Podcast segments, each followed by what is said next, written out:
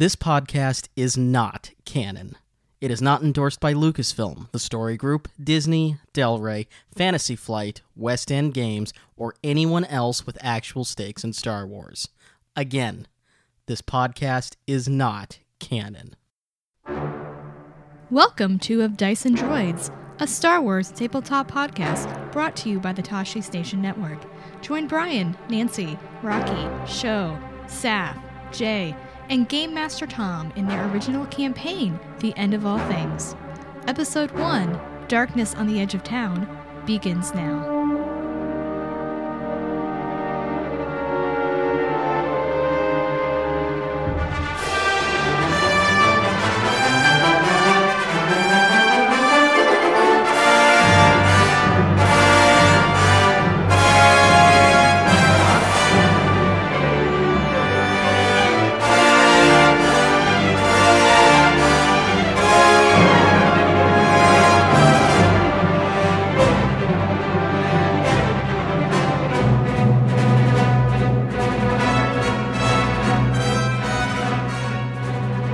Welcome to the first gameplay episode of Of Dice and Droids, and someday I'm going to remember we have two ofs there when I'm doing these introductions. All right, so yeah, we won't waste too much time. You all listen to our introduction episodes where we introduce the characters, and we'll go around the horn and say who all is here today. Starting with myself, I am Brian, host of uh, Tashi Station Radio, and the moron who came with this uh, podcast idea. I'm Nancy, the other host of Tashi Station Radio. I am Rocky. I am a writer for 1138 and a general nerd, and I got myself into this. Uh, and I am Tom, the uh, editorial assistant at Del Rey Books, aka Star Wars Books, and I am the uh, GM slash DM, general manager, dungeon master, whatever you prefer, of this little game. And it's going to be a lot of fun. It's his goal to make us suffer. Yay. Yay, suffering! Yay! All right. So, um, I think to get started, what I will do in just a second is I will reread, at, because this is Star Wars after all, I will reread the opening crawl to our first episode to set the stage, and then we will jump in. Before we do that, can uh, Brian, Nancy, Rocky, can you just remind me each just the names of your characters? I am playing Lane Zorvin. I am Dia Baron. Kiara Lex.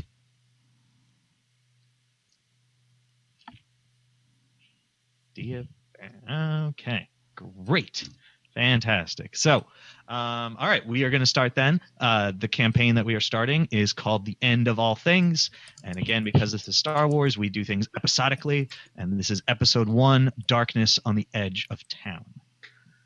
And here's the crawl. We really need some. We need. We need to figure out like for future episodes. We got to figure out some sort of like John Williams fake theme thing to use, even if it's just everyone humming it in the background as I read. And we can use a Um, little bit of it and claim it fair use. We're good. We get a kazoo and play it that way. So here we go.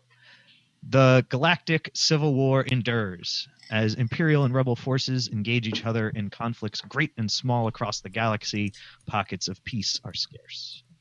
Conflict brings opportunity, and crime cartels and gangs operating at the edge of the Empire struggle for control, playing both sides of the war and filling power vacuums where they can. Far into the outer rim, the lone desert planet of Tatooine sits on the brink of chaos after the death of Jabba the Hutt. Eager to display strength, the Hutts offer intel on valuable technology that could sway the balance of power in the war. Dun dun dun. Uh, cool. So Yay. our story opens with the three of you, Lane, Dia, and Kiara, on board um, a uh, Mon Cal class uh, Rebel cruiser um, floating in space, as it were. Um, the three of you uh, have been called up to the command deck. Uh, none of you are quite sure why you're being called there. Um, none of you are quite sure uh, what the orders are. You know that you're being called up to be tested for some sort of mission, so you know you're not like in trouble. Um, uh, Kiara, you know that you're not in trouble for like pilfering some extra equipment around the ship to make like trinkets and doodads with. Um, Lane, you know that you're not in trouble uh, for trying to secretly uh, get in some extra X-wing practice, even though you are not cleared for X-wing practice. uh, and Dia, you uh, hope that you are not in trouble uh, for your droid uh, scanning through the uh, sort of rebel info archives and downloading material on potential future jobs. Oh no. Oh. So, uh, you guys arrive on uh, board the command deck, uh, the three of you, and uh, Kiara. Um, tell me, do you know Lane or Dia? I've seen them around a few times before. Okay. They look kind of familiar. All right. And uh, Dia, what is your relationship to Lane and and uh, to to Lane? Um, I have uh, worked with him before. Okay. And uh, Lane, what do you what do you uh, surmise about uh, Dia and Kiara, given your your limited interaction with uh, Kiara and your semi limited reaction interaction with Dia? Uh, well, I know that if I ever need a case of Corellian brandy on the lowdown, I can trust uh, Kiara to get it for me. And if I ever need information on where to get Corellian brandy, I can go to uh, Dia to get it. Good Yep. way of putting it. Your priorities. I have my priorities. I have my Clearly priorities. The most important. okay. Um, you arrive on the command deck, and as command decks of most ships, it is sort of awash in activity. There are people scurrying back and forth. Some of them carrying data pads. Other ones just rushing rushing from station to station, delivering uh, intel reports, uh, reports on troop movement. Um, uh, Lane, you kind of notice immediately having a bit more experience within the sort of hierarchy and just goings on of the Rebel Alliance that this actually seems like a bit more activity than usual. Um, people seem to be moving just a little bit quicker. Um, everything seems to be changing hands at a speed that's a little bit more rapid than it would be, given the fact that the ship is kind of just floating in space and you're not really like in any immediate danger and it doesn't seem to be going anywhere. Um, so you take note of that. Uh, standing uh, at the bridge, uh, you see just a couple of uh, rebel officers, and you see one gentleman clad actually in an uh, X-wing pilot outfit. And uh, Dia, you immediately recognize him as uh, one of your um, one of the people that you've always wanted to meet, uh, but never have. Uh, it is Wedge Antilles of the fabled Rogue Squad. Uh, and while you stand there, sort of semi slack jawed for a moment, um, he turns and beckons the three of you forward and points towards one of the center consoles where there's um, there's just sort of a map of the galaxy sort of idling there. I'm fangirling now. I'm fangirling I'm fangirling under wondering my how I breath. got noticed by someone that important. I totally did something wrong. There's no way that that I didn't. All right, what do you do? do whatever the hell Wedge Antilles tells me to Well, do. Oh yes. I, I snap a salute, trying to make a good impression so I can finally get cleared for the active roster. Slouch and hide back in a corner, trying to be a little inconspicuous. Okay. Um, Wedge kind of gives uh, Lane a bit of an odd look, uh, given the fact that sort of saluting, well done uh, in the Rebel Alliance, uh, it and you know particularly on among the rebels of Rogue Squadron, it's a bit more of a, a casual atmosphere. So he kind of gives a chuckle and gives you a, a half salute back, and uh, he tells you that you can uh, sort of be at ease. You're not in any trouble. And I think to myself, this is the happiest day of my life. he uh, beckons you all forward a little bit and he sort of approaches the table and uh, says that while none of you have worked together before um, the three of you have been chosen uh, because there is a rare opportunity for the rebellion um, and the rebellion is a little uh, stretched on resources at the moment um, but they can't miss it. Uh, there's an opportunity to um, get a an advantage over the empire uh, one that again is rare given uh, circumstances in the galaxy. And he is asking you um, to undertake a mission for him in Rogue Squadron's stead, since uh, Rogue Squadron is being tasked elsewhere. And at the moment, he provides you no other information or details. He's just kind of it's kind of odd. He's giving you this weird, like almost uh, uh, there's kind of like a, a, a bit of a patriotic sense to the speech. He's sort of asking you to do your duty without actually even telling you what the duty is. I'm in. Yeah. All right, where am I going and Sign- when are we leaving? Uh, does it- Wow, he says. He seems uh, a little taken aback. that You guys would all just suddenly uh, jump in to taking on a mission without even hearing what it was. I, this beats the hell out of peeling tubers. So you know what? I'm all. I'm on board. I I want to know what it is because I, I I still need some you know credits. Um, well, he I'm asks not you. in trouble, so I'm all in. Um, Wedge again chuckles. Uh, if anything, he he can respect the desire for you guys to jump right into danger, uh, even not knowing what the danger might be. Um, it's some it's a particular trait that he holds near and dear to his heart. Um, so, uh, Dia, given that you have raised the question, he turns and asks you, um, "When was the last time you were on Tatooine?" um, never never had a reason to go there. uh, big dust at the at, at you saying the words never he he looks he turns to one of the uh the the rebel officers who looks down at a data pad that he's holding and the officer just kind of gives him a little shrug hmm but he doesn't press the issue So d- do I think D is lying? Um would you like to perceive or try to sort of deduce if you think she's lying Uh, you know what? I'll do a little perception check there and see if I think Okay. she's lying. um well we can do that so what we're gonna have you do brian and this is awesome. I'm coming out of the characters for a moment since you're making the very first roll in the history of Yes! uh, uh, droids. Is we are going to have you uh, make a my Can just- sheet here. Can I just? Okay, we're going to have you make a skill roll. And what skill are you trying? Do you think would be best suited to the task? Uh oh, I have to look Any at of the skills now. that your character has a rank in is one that you could feasibly use. Let's see. I'd just like to make an out of character observation that the Of first course. roll is my husband trying to determine if I'm lying. Not only that, but determine if you're lying because Wedge Antilles has given him reason to suspect I know. that you might Jeez. He's gonna throw me out of bed because we're wedge. Oh, the only thing I've got that fits the bill is maybe cool. Cool. Cool. Uh, That is yeah, not you know a what? skill. You've actually got perception as well. So what I'm going to have you do Oh, I miss I missed that one. Yeah, perception. is uh, don't don't uh, actually um, you do the dice roll yet, but at least load up a dice pool that consists of. I'm going to say this is going to be uh, probably an average difficulty check. You know Dia enough. You've worked around with it, but you don't really know her that well. So I'm going to say add two purple dice to the uh, to the dice pool. Okay.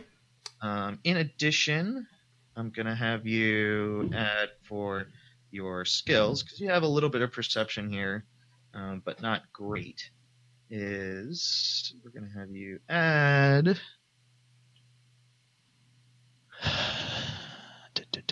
Add two green dice. Got it. Um, and actually, you know what? We're gonna have you swap one of those green dice. Actually, put- put one green die and one yellow die. That's actually what your dice pool. So you're you're gonna get a slight bonus to this this opportunity. Um, again, also most also because you're not really under duress, and the fact that the the officer made this weird shrugging motion leads you to believe that while someone may not be lying, that there seems to be some sort of information not being shared here. Got it. So whenever you have that dice pool set, go ahead and press the button. Uh, and for those of you who are listening, um, we are using uh, an integrated app that connects to Google Hangouts. So when Brian rolls, as he has right now, we can all see his his uh, the dice roll, and Google Hangouts automatically calculates a result for us. And the result is one success, um, which means that you have succeeded in this dice roll. Um, so congratulations, you're off to all rousing downhill from here. Um, you don't think she's lying, um, but whatever is on that data pad suggests to the rebel officer that she has been to Tatooine before. Um, so your immediate deduction is that she has done a job or worked something that affected Tatooine at some point, even if she may not have actually been there, and that whatever information the rebel has um, might not be sort of complete enough. Um, but he is the rebel and Wedge seem to have drawn the conclusion that she's been there. Got it.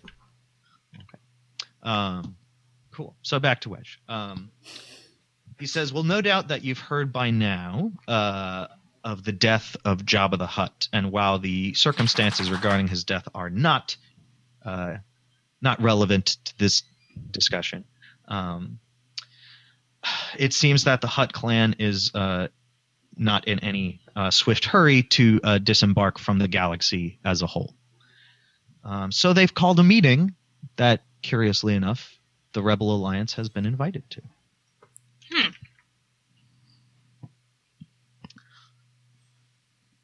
Would you like to know what kind of meeting it is? Yes. Yeah. Okay. Um, We're all just awestruck and just waiting for Wedge to talk to us more. all standing there. I mean, this just must happen to Wedge everywhere he goes. Just people staring. He's just too awesome. Yeah, like, I'm trying to conduct business here. Please stop staring. Um, But you're so dreamy. just imagine if it was Poe. Um, anywho, I can. we would not be getting anything done then. no, we wouldn't. We'd, Oh, we'd, we'd be- over to we'd be Google getting image things done. For Poe Dameron, and that would be the end of the.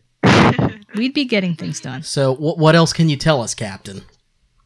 Um, well, unfortunately, we don't have quite as much information as we'd like to, and we haven't able, been able to verify the veracity of all of it. But the opportunity is too pristine to uh, to um, you know pass up, and so we're going to have to go with what we have.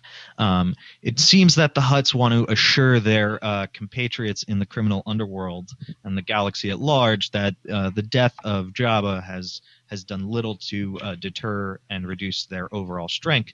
So, as a sh- sign of good faith, and yes, Hutts and signs of good faith, I get the joke already. Uh-huh. Um, as a sign of good faith, they are conducting an auction of some sort um, for some piece of technology that they say has uh, near unlimited potential, and uh, um, and we need we need to investigate what it is. Um, they won't tell us. Uh, they uh, have only instructed that we send uh, an emissary group. Um, the party can be uh, no larger than five people, um, which seems like a strange and um, arbitrary number. And that once uh, at the designated area of meeting, that you will be given further instructions and have an opportunity to uh, learn more about what is for sale.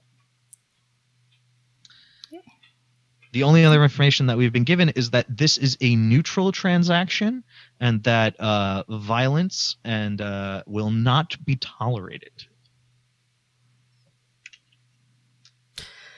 Um, Kiara, Mm-hmm. you have um, and the the the other your other two compatriots here probably don't know this about you. You have quite the connections in the um, galactic underworld and quite the knowledge of underworld goings on. Yeah. Um, would you like to make a check to see if you can glean any more information based on the sort of general, uh, you know, general things you've been hearing around the galaxy? Sure. Okay. What am I looking to roll? Um, let's see. Well, you are a streetwise individual and you have knowledge of the underworld, and it is a career skill for you. So you get to add two green dice and a yellow die to the pool, and you are going to be opposed by two purple dice. This is also just more or less an average difficulty uh, stat thing. All right. Two green, one yellow. And whenever you're ready, you can press the button. Wow. Two successes and three advantages. Wow. Okay. well Um, then. so again, to step out of the game for just half a second here. Um, so successes are obviously what you need what you need to actually pass the roll in general and and succeed in whatever you're trying to do. Advantages are they count as successes, um, but they no, I'm sorry, they don't count as success. They are a separate thing. They mean there's like an additional positive side effect. Um, so what that means here is you blurt out the following. And let's see if I can do this. Uh, Rocky, please take a look at the chat window. All right.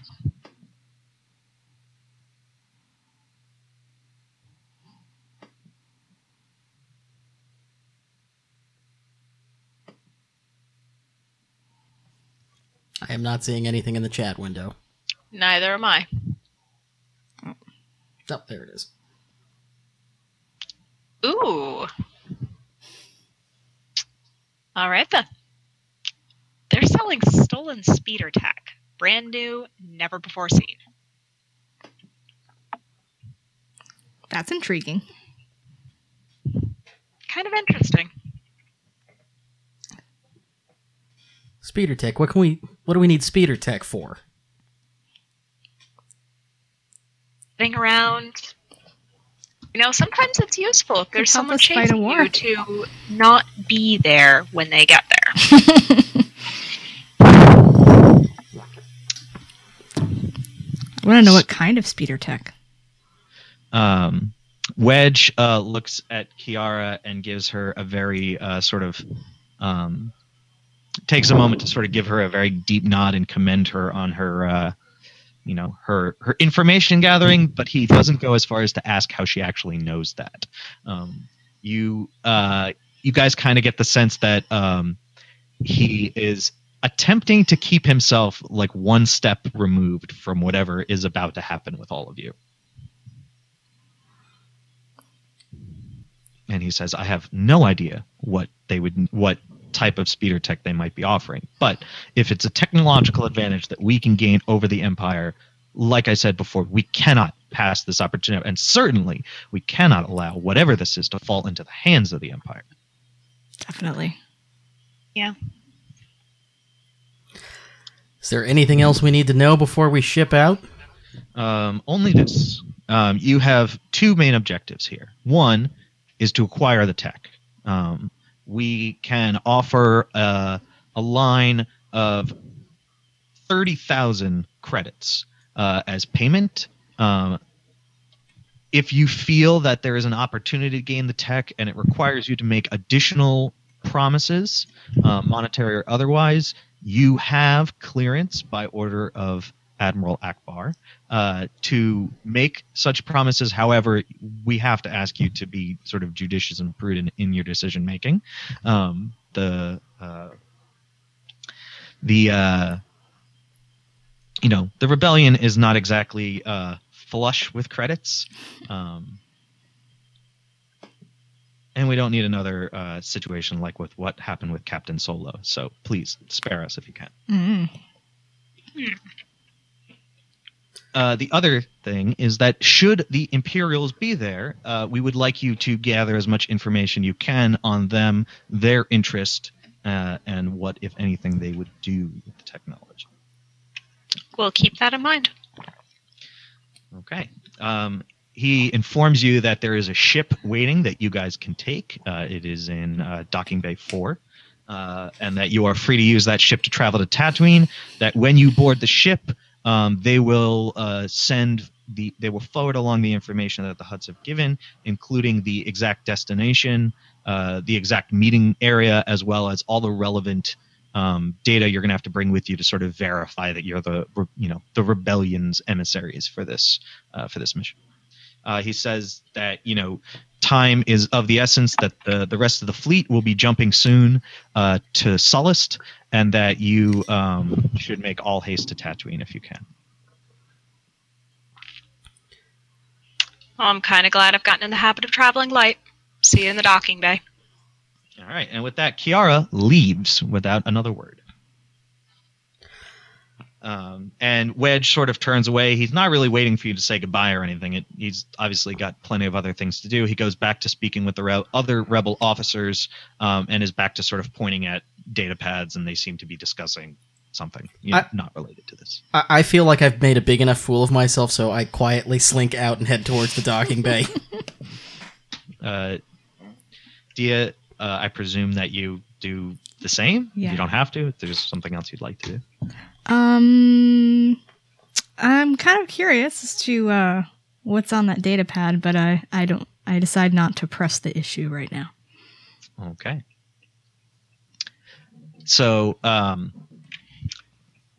would you, would any of you like to do anything else while you're on the ship before you head towards the the um, the ship that you're going to be taking to Tatooine? Is there an Anything else? armory I can visit before There leaving? is. There's a limited armory on the ship. Um, it is mostly for uh, you know basic maintenance, uh, weapon maintenance. Um, they can you know give you additional you know ammo packs, blaster packs. They can um, fix or like resharpen a vibro blade or, or anything like that. Um, they have some basic equipment, but it's not. You're not on a planet, and this is not like a market, so you can't really if you're looking to like buy an upgraded blaster, you're probably not going to be able to find one. Um, but yeah, there is a, an armory you can visit. What would you? What what would? Is there anything you'd like to find there, or, or you're searching for in particular? Uh, given that they have me mostly on janitorial duty right now, they haven't even given me a sidearm, so I'd like to go get at least something that I can defend myself with. Okay. Well, currently you have just a holdout blaster. Um, Would I be So- able to get anything other than a holdout blaster there? Sure. So you head over to the armory and um, you're given a choice. Um, they have um, a small ionization blaster, um, a small disruptor pistol, and just a sort of standard uh, standard issue uh, blaster pistol. Um, it's, you know, they're not much. They are uh, they are quite honestly they're just sort of some reclaimed items from uh, one of the last skirmishes that they were just brought on board the ship, um, and they're just extra material at the moment. Uh, the ionization blaster, would that be good against electronics and droids and things like that? Um, the ionization blaster, yes, um, it has a disorientating effect, and when used against droids, there's a possibility that it can cause them to sort of seize up and uh, be sort of momentarily incapacitated. I will grab that. Okay, so please make note that you've taken an ionization blaster. Uh, where, uh, I'll have to open up a notepad here. Awesome. Okay. Uh, would uh, Dia or Kiara, would either of you like to do anything else, visit anything else, I would look for anything else I would- before we embark, disembark? I would like to uh, take my droid with us. Okay. Um, your droid uh, joins you. Will join you on the ship. What type of droid is he? Um, it is an R4 astromech droid. Uh, does the astromech droid have a name or other designation? Um, yes. Yes. Okay. Um, I have to think of one. Does anyone have a cool name for an astromech? Out of roll. I should have thought of this beforehand. Skippy. Yes, Skippy. Skippy the. Skippy No, the you can't use Skippy. Skippy's canon. um, In your haze, you can't remember. You'll I get know. back to the Let- DM. No, let's do um. I'll do a Sparky. All right. So the droid's name is officially Sparky. Yes. Okay, cool. Um, so Sparky the Astromech is going to be joining you. Um, Lane, you went about the armory, grabbed yourself an ionization blaster that you then promptly used to knock out the internet in your own house for five minutes. uh, and Kiara, are you uh, doing anything, stopping anywhere, prepping yourself in any other way? Well, I probably stopped by the by the dining hall there, grab some caf. Okay, great. Yes, you're going to need it. Um, so then you guys all meet in the docking bay. Uh, new blaster, astromech, lots of caf, and uh, you find that there is a ship waiting for you. And the ship that is waiting for you is a Loronar E9 Explorer, Ooh. Um, which has been given junk. the designation. And uh, for uh, Brian, Nancy, and Rocky, you guys should now have. Uh, I put an- a link to what the ship looks like I am in the looking chat, at though I think you already have it. I am looking Uh, at that right now. You see that it has been given the designation the Grinning Maw. Hmm. Ew. Yes. Um, this is sort of a, a basic Republic transport ship. It does have some weaponry, um, though it looks like that it is um, weaponry. It has two turrets, but the turrets look more as defensive turrets rather than sort of offensively uh, an offensively capable ship. This is not exactly the type of ship that you would take into like a dogfight um, or even into a military operation. Um, so uh, that's the sort of type of ship it has. It's uh, a two level ship. Um, and uh, it's a two level ship. There's plenty of room for people, there's plenty of room for supplies. Um, it's often used for transport and storage. Uh, so you guys head on board. Dibs on the captain's bunk. Oh, Uh, he called it. damn it. I fly. I get to fly. Damn it. I'll hide in a corner somewhere. Do you, do you get the feeling that our associate here is a little antisocial? I do. Why do you ever think that? Hey, as long as she can do the job. So uh, I, I want to take a look around the ship real quick and see if there's anything I should be worried about. Um, can I make a perception check and see if there's uh, b- because this freighter kind of looks old and might implode in the vacuum of space. Can I make a perception check to see if there's anything that we need to fix before we go? Yes, though I wonder why do you think Wedge Antilles is giving you a ship that's going to blow up? It's the rebellion. It's the Half of our rebellion. held together with duct tape and optimism. Fair, fair. Um, duct tape and optimism. Yes. Um, so, uh, what I'm going to ask you guys to do, since a couple of you seem like you're uh, you're sort of interesting, uh, you're sort of interested in this stuff. Um, I hope I'm interesting too. yeah, that, that too. You might be interesting. That that remains to be seen. Um, uh, you guys are going to take. You guys are going to make sort of like a combined skill check. So rather than just one of you making the skill check, you're going to combine your skills together, which obviously gives you a better chance of It's like. Wonder Twins power. Yes, it's an assisted skill check. Um, so, um, Lane, you're going to be the primary um, on this. So, why don't you tell me which skill or skills do you think would be best suited to this particular? You said perception, but let me know if there's any other skills Yeah, you let think would be um, useful here for you. What else do I have here? Question about um in the skill list. Yeah, fire away. Uh, when it's, it has an X under career, what does that mean? Um, when it has an X next to it, Yeah, or that means that it is a career skill for you. It just means that you're particularly proficient at that. okay, Um, and then if and it from has a character making standpoint, it means like the skills that you got at the beginning. and if it has a like a number under the rank, that's like what your level is. So Yeah, if you're it's zero, zero, you you you have no rank. okay. Actually, I've got uh, I've got mechanics, uh, so I think I should use mechanics on this.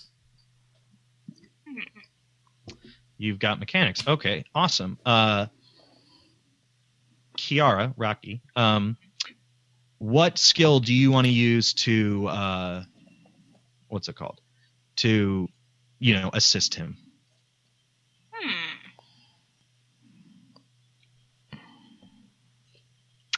Well, I'm just taking a quick look, see if there's anything. We're all getting familiar with our character sheets today. Yeah. Yes. And honestly, this is kind of the best way to do it. Um, I agree. just kind of jump in with it and, and let it go. No, I agree entirely.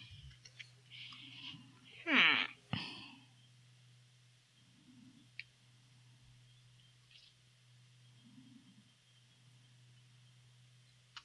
Now, am I looking for something that has a one next to it under rank, something like that? Yeah, you want something that you have a rank in. Essentially, that's a skill that you actually have. Instead You of know. something I'm totally. So just what if you up on the have- Yeah, I have X's on some things, but there's a zero next to it. Uh, that means you have it. You just haven't sort of buffed it up. Okay, Um, got it. Hmm, trying to think of what I might have that might be useful. Let's see. all right. So, Brian, using your mechanics skill, um, I want you to add a green and a yellow die to the dice pool. Got it. And Rocky. Let's see.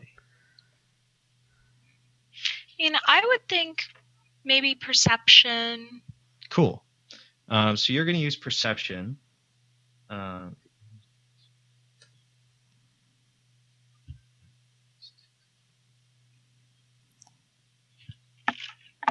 think and we're going to add then an extra green die to the die pool. So And- green. Uh, then Brian, you're going to add, uh, th- uh, let's say, one purple die. This is an easy check because this is a, you know, it's a rebel ship. You're on a, a rebel ship. If you see something that's wrong, odds are you can go get someone to look quick, look look at it quickly. So ascertaining whether or not there's anything wrong with the ship should be pretty easy. Got it. So just one purple die and then roll away. Okay, so that's two green, one yellow, one purple. Yes, yes. Okay. And one green from me. Um, so you have succeeded, but you also got a threat. Uh oh. Um, Who the heck's hiding on this ship? Is exactly the same as an advantage, except it's the opposite. Well, then. So instead of a positive side effect, we have a negative side effect.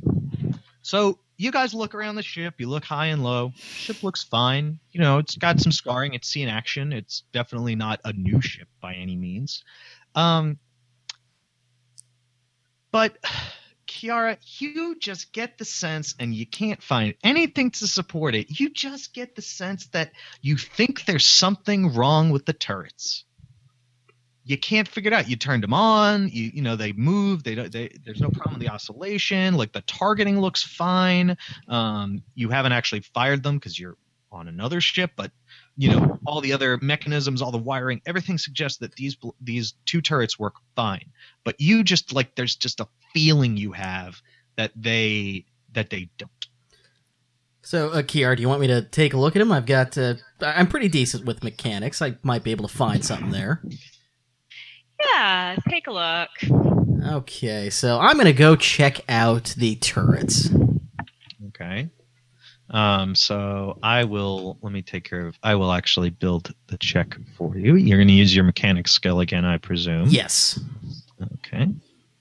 Um, so mechanics is gonna be one of these and one of these, and I am actually going to be adding a challenge die to this because you don't know what you're looking for. Oh crap. Um, You know, I'm just getting this feeling there's something not right. I don't know. Yes. Maybe I'm paranoid. Maybe I've been on a few too many broken ships, but something's funny there.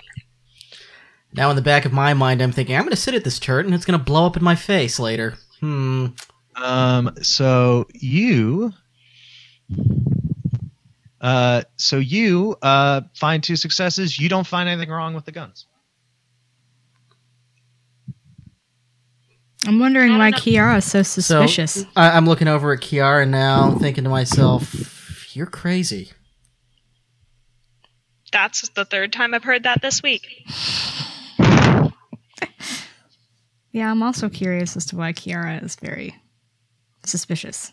I'm suspicious of why she's suspicious. I mean, how long have you guys been with Rebellion? You know how things are. We use a lot of older equipment, it breaks a lot. I don't know, maybe I just kind of assume it's going to break until I know otherwise. Hope I'm wrong. well, Awesome. we don't really know you, so we don't know how long he's been in the rebellion.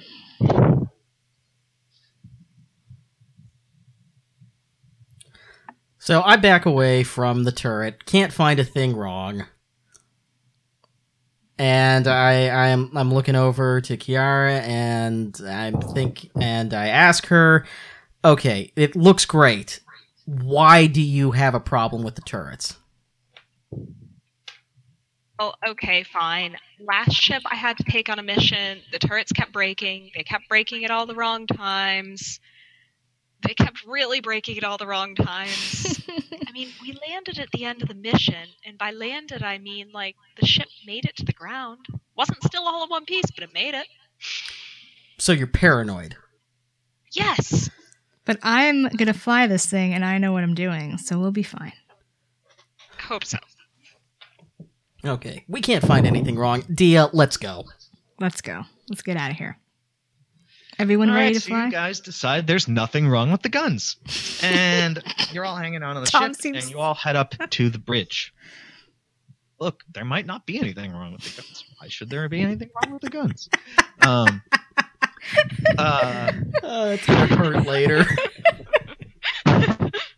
note to all would-be DMs out there: at every moment, at every every single moment, you absolutely must cultivate your player's own paranoia. Mission accomplished. back to the game. Uh, you guys head up to the bridge, um, and you see that there's um, a data stream that has been initiated from uh, the actual. It's from the the rebel cruiser, um, and Dia, you initiate the button to sort of transfer the data, and immediately two things um, appear sort of on one of the screens. Mhm. Um, first looks like it's a set of credentials. Um, there are a couple of codes on it you don't recognize. You um, assume that these are codes that they were given by uh, the Hutts, and that this is sort of what you have to um, what you have to uh, you know provide as your sort of proof that you're the the republic the, the rebel emissaries. Um, the other is a short document um, that seems to outline the uh, the rest of the meeting in the exchange. So uh, it gives you some coordinates on Tatooine Mhm.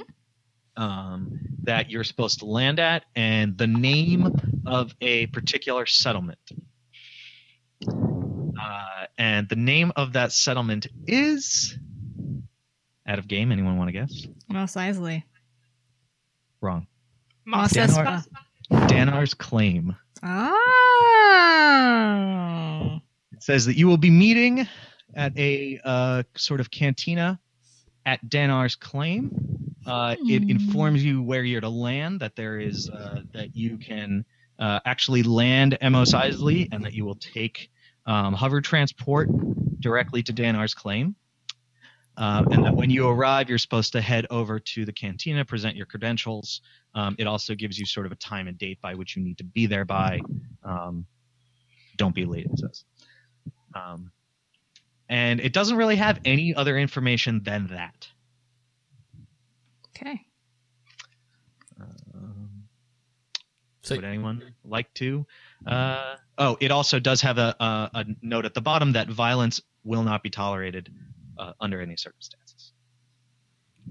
So, Dia, you're in the captain's seat. Mm-hmm. What do you want to do now? Uh, well, first I'm gonna uh, check out the coordinates, make sure they all uh parse out, and then uh, guess we're gonna leave the leave the Rebel Alliance. I I mean, I've seen. I- I've seen some of the hyperspace coordinates are uh, our our brilliant techs have come up with. I don't want to run into like an interdictor or anything. Um, uh, uh, ha- d- should we do an astrogations check here to s- make sure Uh, that the route looks good? Yeah, let me check the let me check the coordinates. I'll uh, input the coordinates and check them out. Right. Um, I'm also going to. You guys can do the coordinate check. Um, I'm also going to give you guys two minutes to sort of. You guys can sort of talk amongst your your characters as to what your approach is going to be to this meeting, given your very limited information about where you're going and what you're doing. See, I'm just gonna say for the record, in like two minutes, so you guys can just sort of talk amongst. uh, I'm just gonna say for the record, I don't like the Hutts. I'm from Nar Shaddaa. We we we don't have very good relationships with Hutts. Well, you should probably play backup for this mission then. Hey, hey, Lane Zorvin does not play backup. Well, then don't mess it up. Wedge Antilles will be disappointed if you mess it up. Fine. Now, Look. If you get in trouble with the Hutts, I really don't think the rebellion's going to have the ability to dig you out. yeah, they Seriously, keep your head down. they already uh, rescued one person from the Hutts recently, so they're definitely not going to come after you. If they didn't So- want to come after Solo, So what do we do? uh, well, I think we need to stick to their their mandate, no violence. We're gonna trust a Hutt mandate. Well, we should appear as if we will be nonviolent, but we should be ready should the Imperials arrive or anyone else of unscrupulous means. So so we Look, play. if there's anyone who's not unscrupulous at this meeting, I'll be surprised. It's true. Meaning we uh fly casual. So we follow the rules and follow their instructions to the T. Mm-hmm. Now, I've I've got a feeling, uh, Kiara, that you've got some uh, some knowledge of the underworld. I've also got a little knowledge of the underworld, so I think we might be able to uh, parse out some stuff once we get there and see who's actually at this meeting. Yeah. I don't know. Maybe we'll run into someone we know, Maybe for we better will. or worse. So uh, we'll have to keep our eyes out, eyes open. Meanwhile, while they're talking, I'm just playing with the flight yoke. Get away from the pilot seat. I'm flying. Fine. so we're, so we're gonna play it cool. just play it cool. Uh, we don't want to mess this up because we Stay don't out of trouble. Wedge Antilles is counting on you. we don't want the Empire to get this tech, nor do we want any other rival groups to get it. We don't know who's out there now. This is valuable. This is stuff criminals are going to want. The Empire is going to be interested, and you know they have eyes and ears everywhere. They do hmm Okay, so we fly casual. fly casual, That's our plan. and if all hell breaks loose, then Blast our way out. Yep. then all bets are off. I love this plan. Let's do it. All right. Uh, sounds good. So you guys, uh, you check the coordinates. Everything seems fine. Everything checks out fine. Uh, you don't even have to make a roll because you have all the equipment in front of you and the astrogation and everything. You're able to just dub- do a double check and everything looks totally fine. Um, you guys signal to the, you know, the larger cruiser. You get yourselves cleared and you guys take off. Um, yeah, you are at the controls. Um, Yeah, I am uh, Lane, you are sitting co-pilot, um, sulking. uh, and Kiara, you um, are just sort of uh, just for the moment. Once while you're uh, getting ready to make the jump to hyperspace, um, make the jump to light speed, you are uh, just sort of checking over the astrogation charts one more time, Mhm. um, and off your ship goes into light speed, headed for Tatooine.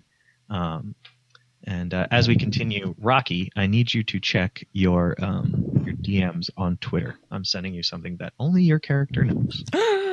Ah, Well, unfortunately, the Hangout, do- well, the messaging system in the Hangout's a little wonky, so I'm just doing this this way. Oh. So, uh, you guys make it to Tatooine without any trouble. Um, you get no messages. You get no. Um, you don't, you know, run into anything. The again, all the sort of coordinates and everything that they give you for the astrogation charts seem fine. Um, uh,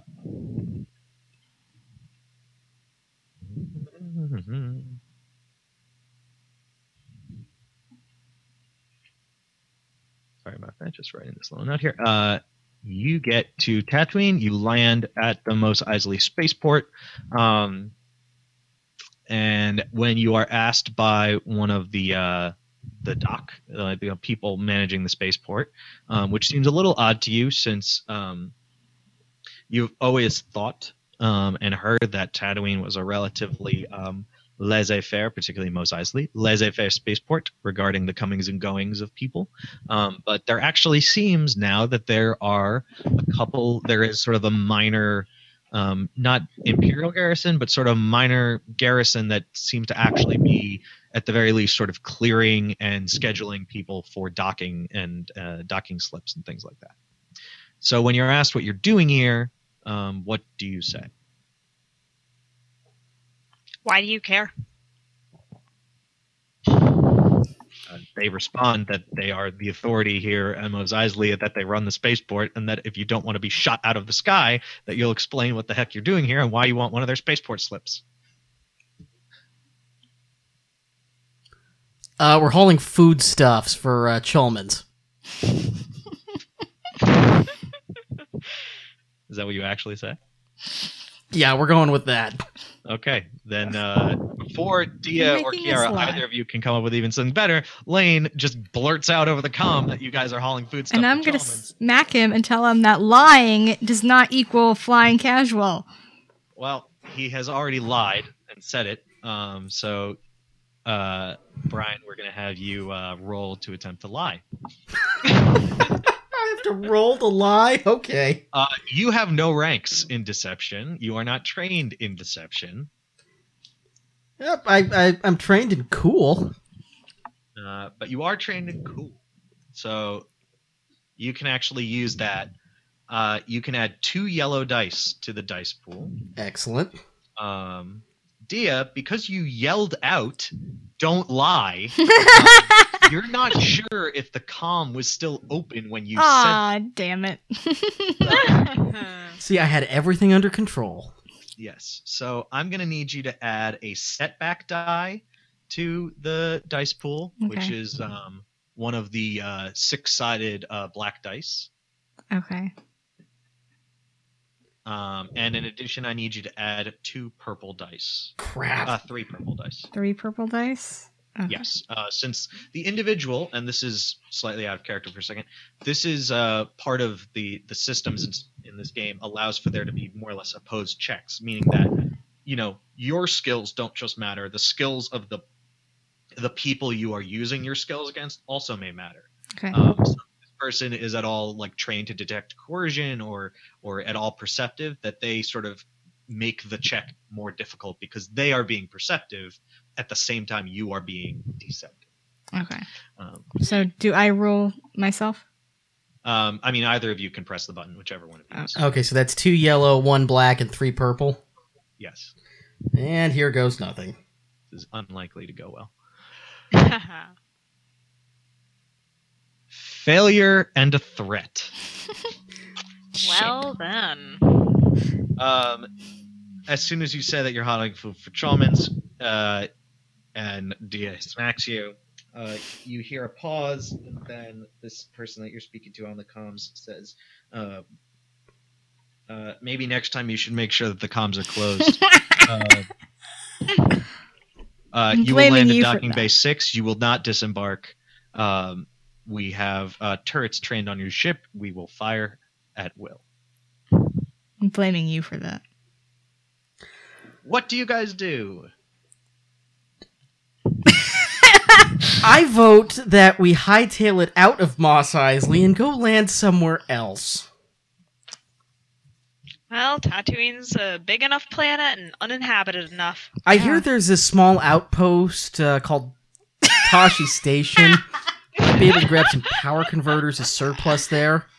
Maybe set down there, see if we can grab a speeder or something. This is like when the movie and says the title of the movie in the movie. Yes, uh, I'm not sure that Lane knows that Tosche Station is a place. And I'm guessing you're not going to let me run a perception check on I that. think we should land close to where closer to where the meeting is supposed to be. That way we can make a quick getaway if we need to.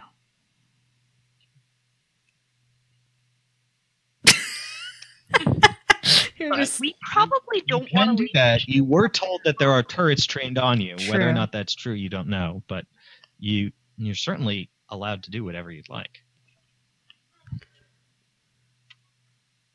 Can I run a perception check and see if there's actually turrets down there? Uh, sure. You just kind of look outside the ship. Do I see turrets? Uh, you do actually see like two turret-shaped objects from this height. You can still you can see them sort of adorning the top of the spaceport.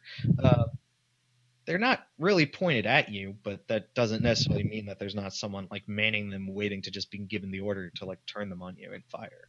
Um, but there are turrets. Um, Rocky or Kiara, were you did you want to do say something or something like that? Um, Yeah, I think I'm going to grab the comm. Okay.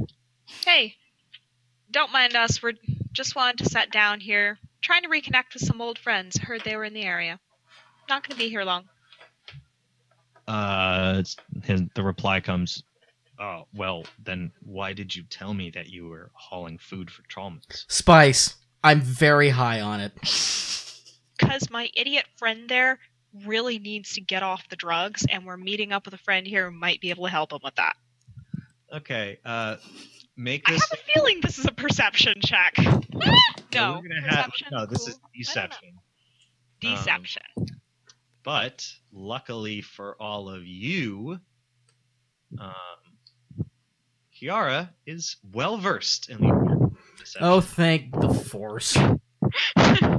So, um, Rocky, dice pool is going to be two green, one yellow, uh, two purple, two green, one yellow, two purple, and one red. one Sorry, red, I'm sorry. One purple, one red. one purple, one red. Making dice pools in this game gets wonky.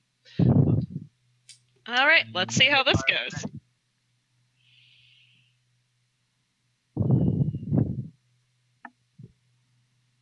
A failure, but two advantages. Hmm. Okay. Um. So.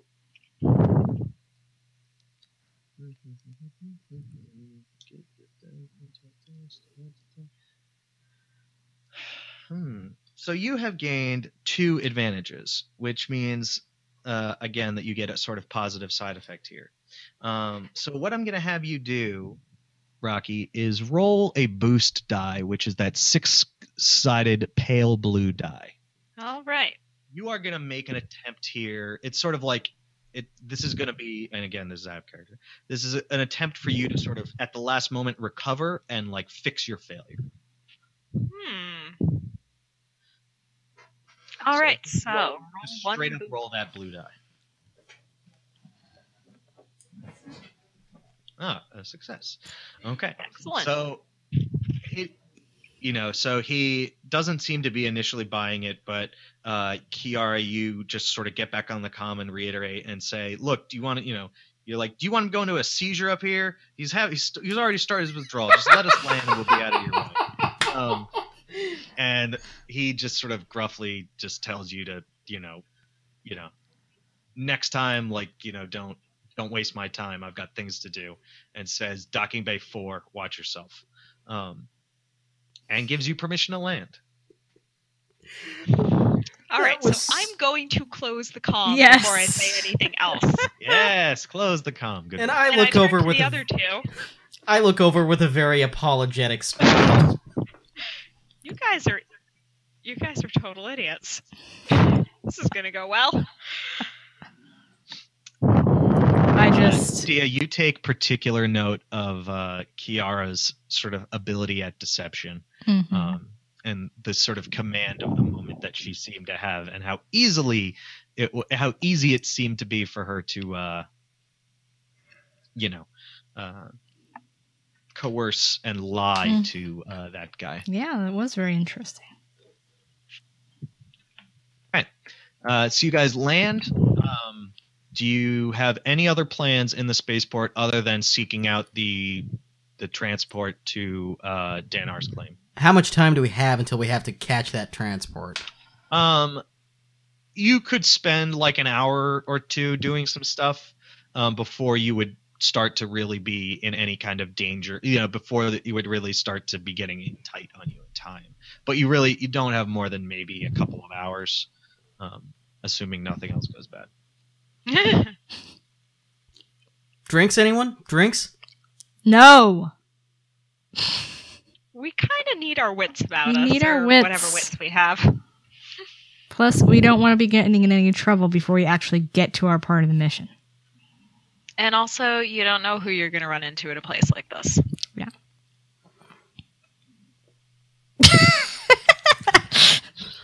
You two It's are just no like fun. it's just like real life. People are shooting you down for drinks. Fine. So do we go straight to the speeder? well, we can kind of meander through town.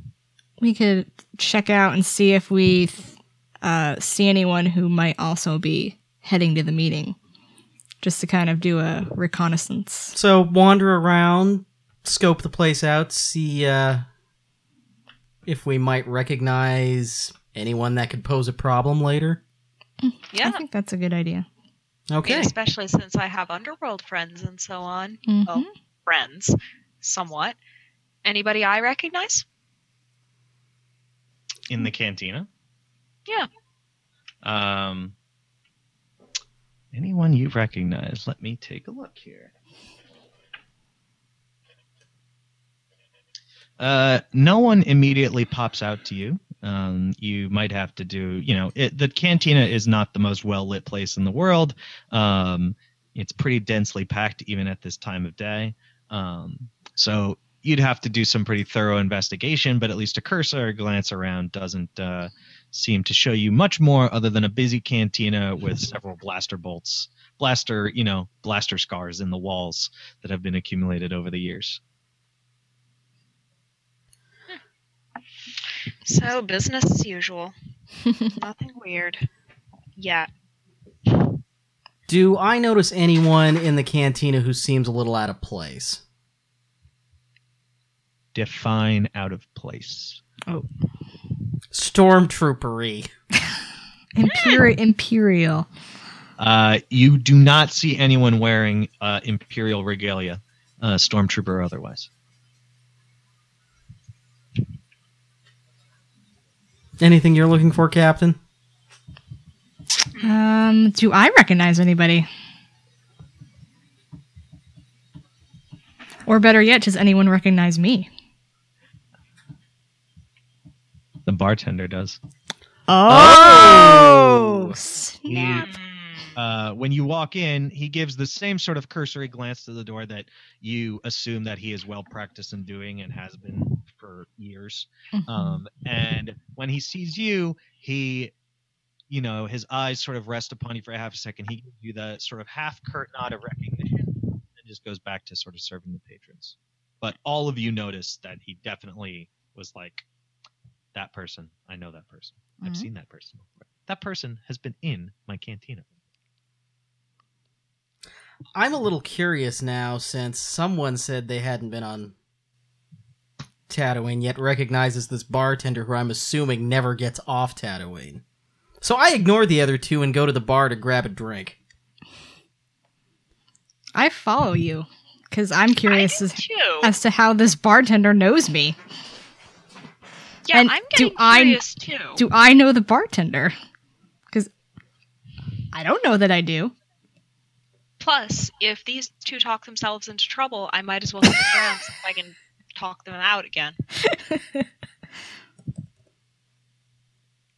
So I throw a credit chip chip down, order an ale. Okay. Um, well, the the woman who is tending the bar um, at this time of the day um, just sort of deftly pulls your credit tab down. You see it slip under the bar. It disappears, and in its place is um, you know a a, a mug with well what you presume is ale in it. Um, and she doesn't really say anything to you. She seems like she's just sort of going through the paces of you know servicing uh, drinks. Um, Okay. That's Um. So. Can, can I flag down her attention at all? Wave. uh, you wave. Uh, so you wave at her, and she immediately immediately reaches out and smacks your arm and says, "That's not polite." And I quietly sulk and pick up my mug and decide to let smarter people do the talking. Uh, I I think I want to approach the bartender and try to strike up a conversation to see what the heck's going on. Okay. Well, she again continues to sort of, you know, grab empty drinks, seems to refill people who need to be refilled. She's just doing the basic work of tending the bar, but she doesn't seem occupied by any like conversations or other work. So it seems like if you wanted to talk to her, you could just walk up and do it. All right. So I'll go up and talk to her. And uh order a drink as well. Okay. What are you ordering? Uh I will order a um a Whyren's reserve. Whyren's Reserve. All right. Um, Someone's made of credits. so you uh, make the, you know, you you uh, make the order, and uh, immediately this like broad smile comes across her face as she starts to put the drink together, and she says, "That's funny. No one's ordered that since the last time you were in here." and I look over and go, What? And I start to uh be like, um, I've never been here before. What are you talking about? All right. So Dia, have you ever been there before? Uh, no, I haven't. Haven't. Okay. Are you Um, sure? Well, at that, the uh, the bartender sort of looks at your other compatriots and looks back at you, and uh, gives a shrug. Um, pass, you know, slide your drink over to you and says, "Must have been someone else. Sorry. You know, getting a little on in years. Sometimes I get a little confused." And uh, for the moment, she seems to turn away, kind of content not to say anything else. when did you see her? When did you think you'd seen her before? Uh, she turns back and said, "Ah, mm, you know what? Uh, must have been like, oh man, must have been about uh, probably about six months ago. Uh, let me see. Uh, no, no, it wasn't even that long. I, you know what? It, uh, God, I've been out in the heat too long. Uh, well, you know, honestly, it must, it must have only been a couple of months. It must have been." you know, just right, you know, honestly, just right after Jabba got killed.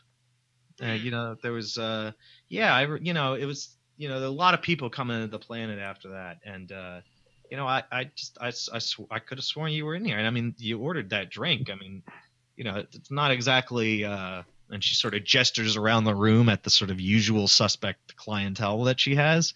She's like, not exactly uh, pouring out a lot of those these days. Uh, well, I I've been uh, working for the rebellion since that time, and uh, I, I think I would have remembered coming to Tatooine. And uh, I don't remember coming to Tatooine, so if I was here, uh, I'd like to know about it. Where Oh, were I really think you want to say those sorts of things. Getting Her, myself uh, into trouble Just again. kind of sitting in the corner, pouting a little. Pouting. Okay. Um, her eyes kind of perk up a little bit, and she's like, "Oh, working for the rebellion army." Well, uh, if I was mistaken and you weren't here before, might I ask what you're doing here now? Uh, you can, but I would wouldn't be able to answer. Oh, okay. Well, I didn't mean any offense by it. Didn't mean offense. Just, you know, trying to make conversation. I apologize. And again, she as as quickly as she seems interested in in talking to you, she just as quickly kind of slips right back to just tending the bar and almost as if you weren't there. Um, she it seems like that that's something she does often, where she'll just be drifting in and out of conversations. Uh, she seems a very practiced and very uh, you know experienced bartender, barkeep, cantina keep, whatever it is. I'm very confused now. This is two instances where people seem to think Dia's been here before. There's something going on here with that. I don't know. Maybe she just looks just like somebody else who's been here before. D- do you have any siblings, Dia? Uh, not that I'm aware of. Well, it's a big galaxy. Wouldn't be surprised if there's someone out there who looks a lot like you. I mean, this is a universe where clones exist.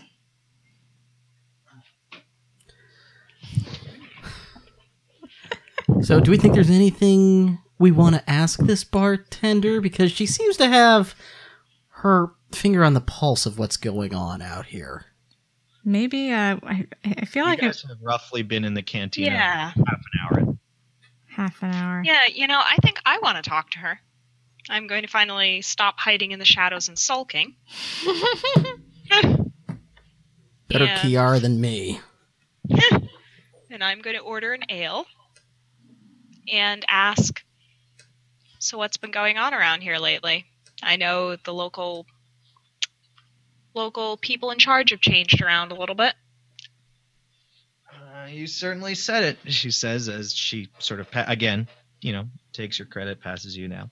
Uh, you know, a lot of interesting folk coming in lately. Uh, you know, some sort of, uh, you know, a lot of extra activity in the spaceport. They even got somebody actually manning the, the, you know, manning the docking procedures. That hasn't happened in, God, got to be going on 20 years or so since the last time that happened. Where, Um, Mm. Huh. Any idea who'd, who'd care that much? That's kind of weird. I, I can't say. Uh, you know, I spend most of my nights here just uh, kind of tending to the uh, the cantina. So uh, whatever's going on is not going on here. But uh, I can tell you that there's people coming to Tatooine for something. Anyone you think we might want to stay away from or talk to if we want to find out what's going on? I mean, take your pick. Look around. I mean, would you would you uh, you know is this the, the type of uh, high society that you would want to keep? And again, she sort of mockingly gestures to this cantina full of wretched hive and scum. You know, wretched hive of scum and villainy. I'm getting the feeling she knows a little more than she's letting on as to what's going on around here, the undercurrent of what's going on. I want to try and charm her. You're gonna try to charm. I, I look over at the bartender and and and I and I say, certainly, certainly, someone like you has uh has their finger on the pulse of what's going on here. You seem to you seem to know what's going on. I'm gonna need to roll for cool, aren't I? Oh no! Oh no! You're gonna have to roll for charm, not for cool. Oh, dang it! Way to go. Uh, charm would be your primary here, but you have cool. So what I'm gonna let you do here is you're gonna have one yellow die, and you are gonna have four purple dice. Hmm. This is a rather difficult attempt, um, there, Rico Suave. Um, but we'll see. We'll see what happens. Oh, I I regret my decision so much. That's a fail and a threat. Uh, she just bursts out laughing. I mean, she is just wailing from deep in the, you know, deep in the stomach, uh, deep in the gut. That kind of really deep, hearty laughter. This is hitting Um, close to home, Brian. I order another ale and sulk away. And she, uh, she kind of, what- she just kind of pokes one of the, um, she pokes one of the people sitting a couple of stools away from you. Um, it's a, you know, it's a Devorian, and he just kind of gestures at you and just like, can you believe this guy? And it's just, you know, she's sort of rolling. You get the feeling she probably hasn't laughed that hard in quite a while. She seemed pretty tickled by it, um, but she's not buying it at all. Well, I'm glad I brought a little joy to Devorian your doesn't life. really look all that pleased that he was disturbed from his drink, but he just goes back to drinking. I slide a bar stool over. Okay.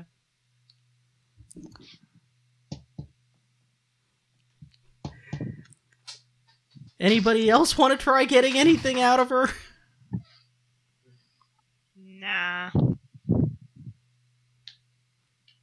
Mm, Feeling the next one of us who tries is probably going to get a drink thrown in our face. yeah, I think it might be best to just head out before we get ourselves in trouble. I cash out and quietly sulk away.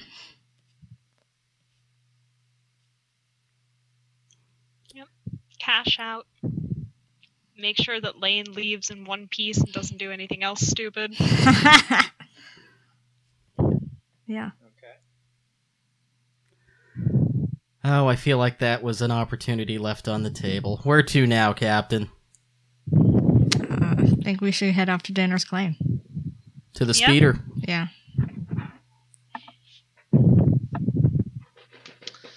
Okay.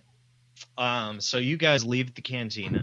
Um, you uh, head, start to head back towards the spaceport a bit, and you see um, a large group of people. You see a tram, kind of, well, not really a tram. I guess it's more of just like a large sort of transport repulsor craft Ugh, I hate public transit. sitting right outside of the spaceport.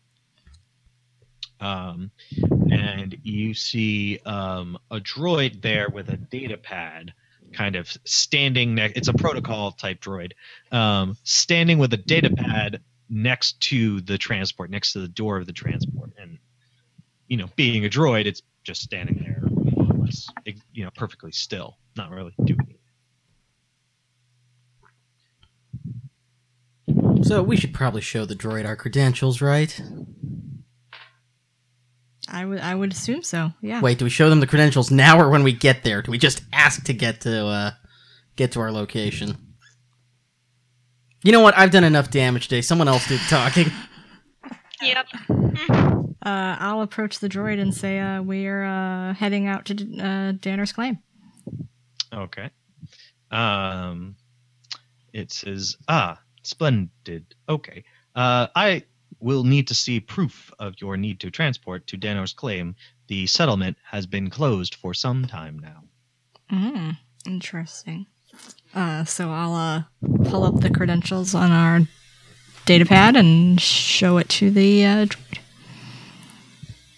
Okay. So you sort of hand over the data pad, um, and it immediately starts to like sort of look at the info there and the codes. Ah, splendid. Well, this seems to check out fine. Okay. Uh, you may board the transport. We will be leaving within the next standard hour. Let's head on. We want to get good seats. So All right. I keep doing this. They're not showing TFA on the trip right they might. so uh, does someone with uh, underworld knowledge want to do a quick scan around uh, the other passengers? Yeah. Yeah, let's see what kinds of things my underworld knowledge might see. I want to know if anyone recognizes me again.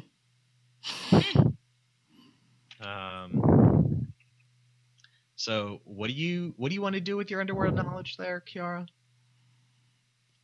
Hmm. So looking around this transport. Hmm. Oh, okay. Um, Um, hold on. I, I'm thinking. I'm kind of listening to everybody around me, seeing if I hear anything important about any of the criminal organizations, any names I might recognize, anything like that. you mean on the transport with you? Yeah, I presume there are lots of other beings chattering. Uh, no, it's actually empty at the moment. Oh wait, sorry. Um, It's just you guys. that's so you weird. get all the good seats you want. That's very, very weird. Uh, the droid did say that you know the bus, you know, it wasn't really leaving for the next hour, but. Um, I think- Can I do a perception seem to be check on the first bus to see if it's rigged to explode? You think everything is rigged to explode? What is wrong with you? Have Lane? you had a bad experience? Later, something will be. A, a broken clock is right twice per day. Very true. Depends how It- where I grew up, public transportation blew up like every half hour. So And where was that? Nar Shaddaa. Oh, Oh, I was going to go out of character. Say where you live, the public transport is called the slut. South Lake Union Trolley. Yeah, Alright, so well, you guys are alone on this transport. Um, that is weird. Is there a pilot or someone like that? Uh, there looks like there's some there's a another like droid at the front that looks like it's like integrated with the transport that this will be a sort of automated travel. I want to take a look around and see what's the transport is like, as you know, curiosity as a pilot. Okay. Um, it's pretty roomy. It's uh, um, it's two levels, but there's not like it's the si- It's like the height of two levels. So out of character, think like a double decker bus, but there's not another floor. It's the height of a double decker bus, though. Um, and the seating are there are like two passenger seaters that form a bunch of rows. There's about 30 rows, and then there's about eight feet of clearance, and then there's another 30 rows on either side. And the way you actually get up to those seats is there are actually um, uh, like ladders at the very back that you can climb up to, and there are like very short little walkways. But there's not really another floor. Actually, looks like you've just got people. You would have people stacked sitting on top of each other. Um, uh, it definitely looks like this is a utilitarian vehicle. It doesn't look like that this is any sort of like luxury travel um, thing. It looks like this is, thing is built to carry the maximum number of people at this, you know, at one time, um, with not a lot of consideration given to luxury or to amenity. Okay. Um, and actually, let's see. Uh, I think it's going to be Kira. Mm-hmm. Uh, knowledge. No. No. Nope, never mind. None of you. Hmm. Never mind. Um, yeah. So, you know, the minutes start to pass. Nobody else has gotten on yet. Uh, but there's still probably, you know, 45 minutes before this thing leaves. So, would you guys like to just wait it out, or would you like to do anything else? Hmm. Well, then staring out the windows. Okay. Staring out the windows, you just, you know, it's the general hustle and bustle of Mos Eisley Spaceport. Nothing out of the ordinary there. did we remember to lock the freighter? Oh Thank God, now you're asking that question. yes, I did. Good. All right. Well, considering no one seems to want to do anything else of a particular um, necessity, um, over the next like 40 minutes or so, uh, a number of other passengers get on board. Um, the Devorian, who actually the bartender, you know, was speaking to for a moment, uh, gets onto the uh, transport. Um, uh, a couple of relatively sort of nondescript, as far as they go, humans of various uh, genders and ethnicities uh, all looking like they're traveling together, but they're not like wearing like uniforms or, or any sort of like designation that would designate them as a group. They just all happen to get on the bus together and they sit together. Um, there are a number of Ithorians who get on the bus, uh, three uh, Ithorians, um, uh, and a couple of Zabraks uh, hop onto the bus. Um, not that Zabrak, don't worry. Oh, Uh, and then again, just uh, you know, a couple of more just random sort of people. Um, uh, a Duros, uh, a couple of Duros, uh, a couple more humans. Um, again, nobody nobody gets on who's like wearing anything uh, out of the ordinary. Everyone seems to be wearing either flight suits, like they just or just sort of basic clothing that you would see people wearing like during space travel, just sort of more casual attire. Um, again, you don't see any insignias. You don't really see uniforms. Um, you see some people carrying blasters, some other people carrying small knives and weapons, but nothing, again, out of the ordinary. And particularly since you're in Mos Eisley, you would assume people are walking around armed because it's Mos Eisley. Hmm. and it, you know, the the bus looks like it's just about ready to take, you know, to take off.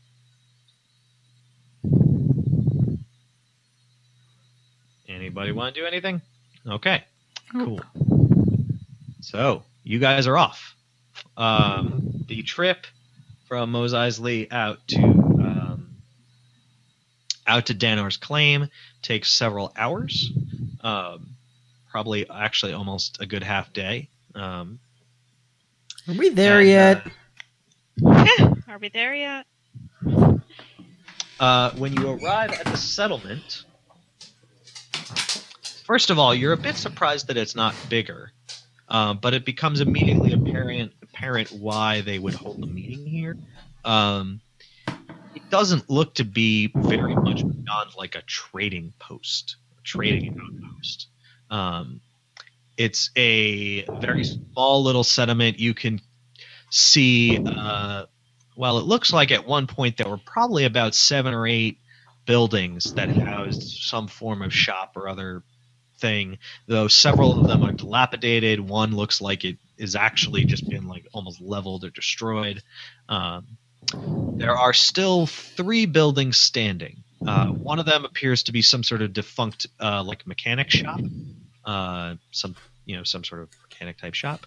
Uh, another looks to be uh, what was once some sort of uh, not quite a cantina, but like a general store of some kind um, that may have had some sort of like eating establishment attached to it. And last but not least, there seems to be a decent sized cantina, uh, of which is the only one that has any activity as the, and basically everyone who's getting off the transport seem to be headed towards this cantina. Well, let's go to the cantina. Follow everybody else. I make my way towards the cantina as well. Yep. I follow Lane before he can get into trouble. because that's gone so well. Keeping him out of trouble. Um, excellent. Um, you guys get to the front door of the cantina, and a similar looking proto droid, though you're pretty sure it's not exactly the same one, given the um, the level of sort of like wear and tear on the, the metal finish, um, asks to see your um, you know your codes. Um, upon giving your uh, your codes to him, I assume that you give the codes to this droid without any problem Mm-hmm. um, informs you that you are to be seated at table number uh, five, and that table number five is third from the stage on the right, um, and that you should go in and sit. That someone will sort of serve refreshments, and that uh, the proceeding will likely begin once sort of everyone is in it. Um, and doesn't seem to have any more information.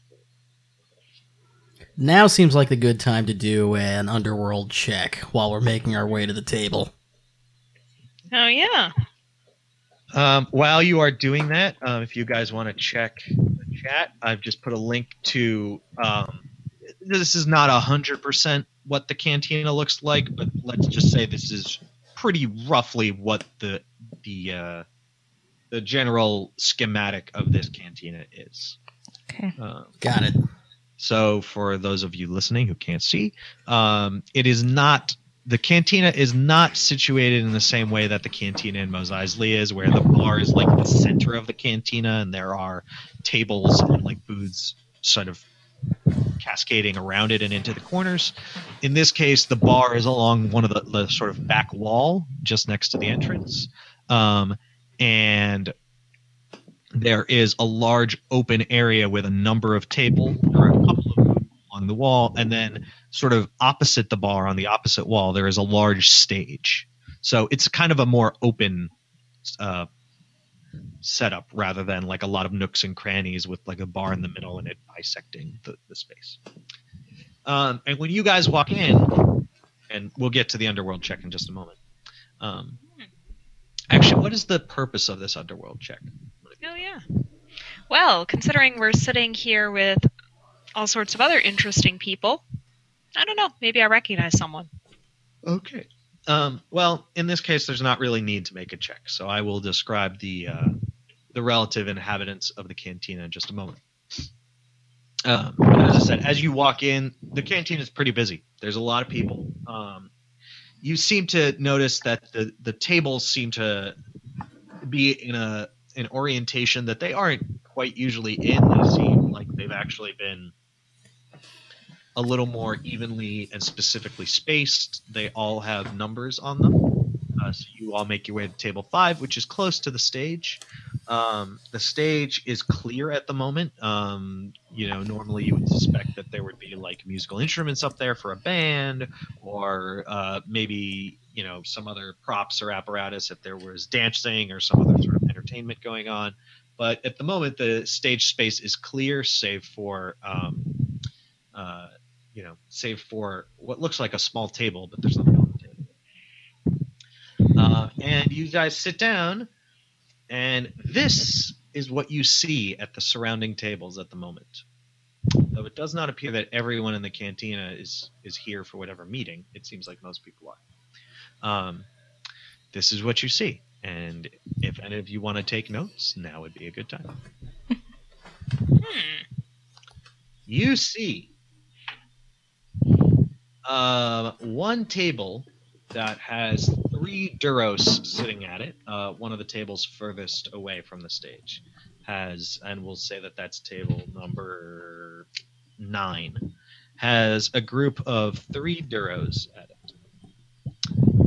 Uh, table number eight um, has a um, only two people at it, and actually only one of them is people. Uh, it has a an R2 droid um, who has uh, sort of reddish uh, accenting, uh, and a uh, um, are sitting at table number eight, uh, and they seem to be sort of talking to each other. Um, so the droid is not like it's not like a you know a, it doesn't look like it works in the canteen or something. They seem to be engaged as if they are actually together.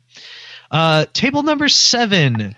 There are four individuals sitting there quietly, sipping on drinks, um, with very uh, dark blue skin and red eyes.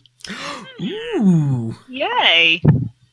Um, uh, they don't seem to really be talking to each other all that much, and they don't seem to be talking. They definitely don't seem to be talking to anybody else. Uh, but they're sort of just, you know, observing the room. Uh, table number six is currently empty. Table number five is you.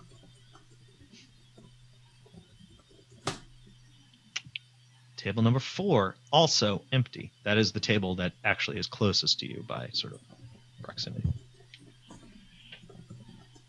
Table number three, there are uh, three humans sitting there, as well as two individuals with very pale green, scaly skin and claw like hands. Um, the rest of their sort of visages are hidden under hoods. Um, so you can sort of see their faces, but like you can't see what their hair looks like. You kind of you can't really see the rest of them.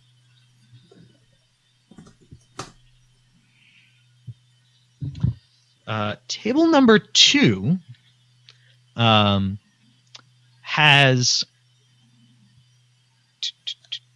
table number two has four people at it, and they seem to be having the most agitated, active discussion of anybody else.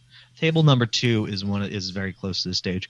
They seem to be arguing with each other about something, um, and it's a little odd because of all the tables. Like they're the only one that's really like engaging in conversation and seems to be trying to figure something out, and they seem like they're getting angry at something you can't really hear what they're saying, but you can tell via the facial expressions, and they're kind of like pointing at each other, not like aggressive, but just sort of like pointing with defiance, like at the table and things like that. That there's some sort of argument going on. Um, and they all they're all humans. In fact, that group of humans that you saw get on the transport with you, um, it looks like that like some of the those people are this group.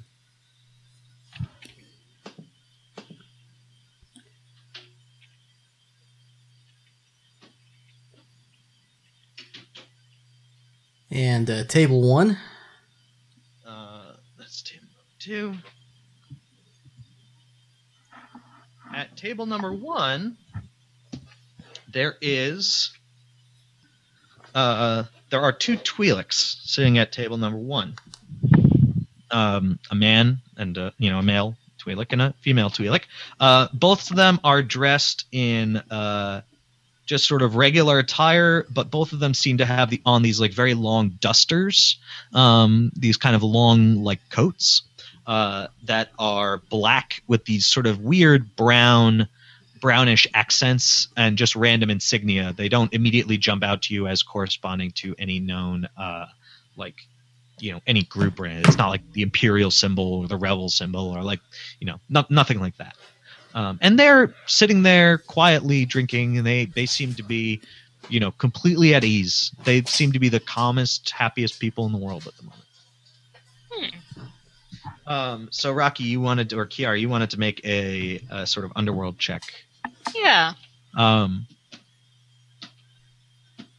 you are almost immediately certain that the individuals at table number three are members of the Black Sun Crime Syndicate, Ooh. and that Ooh. the two individuals in hoods are Falleen. Oh. Ooh, that could be complicated. So, I'm going to. I'm going to say very quietly to Lane and Dia. Keep an eye on on number three over there. I think I think I know who they might be.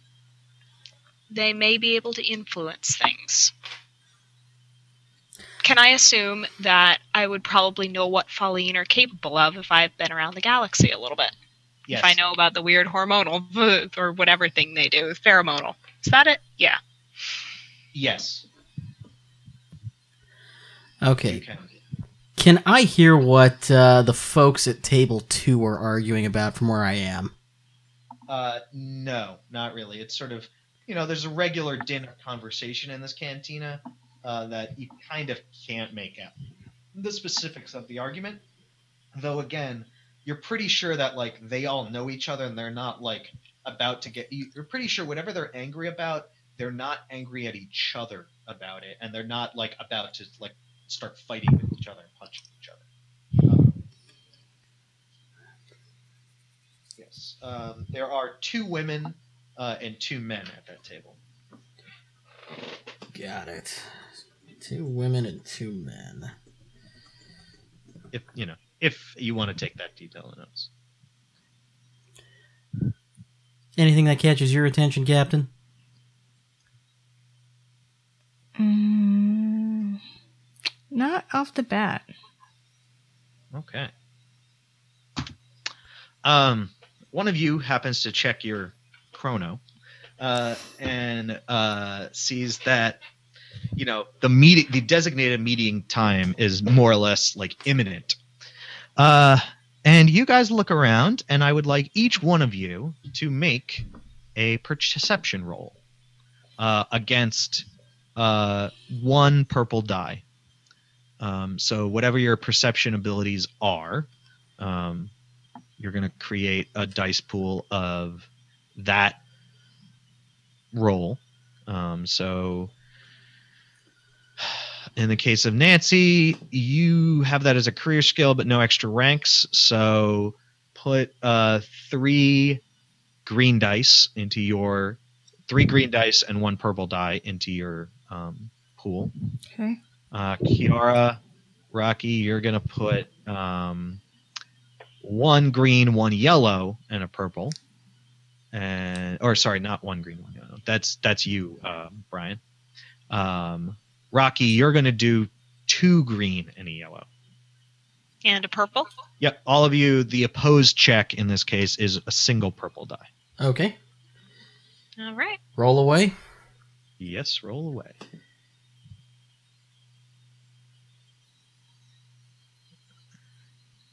Oh, great.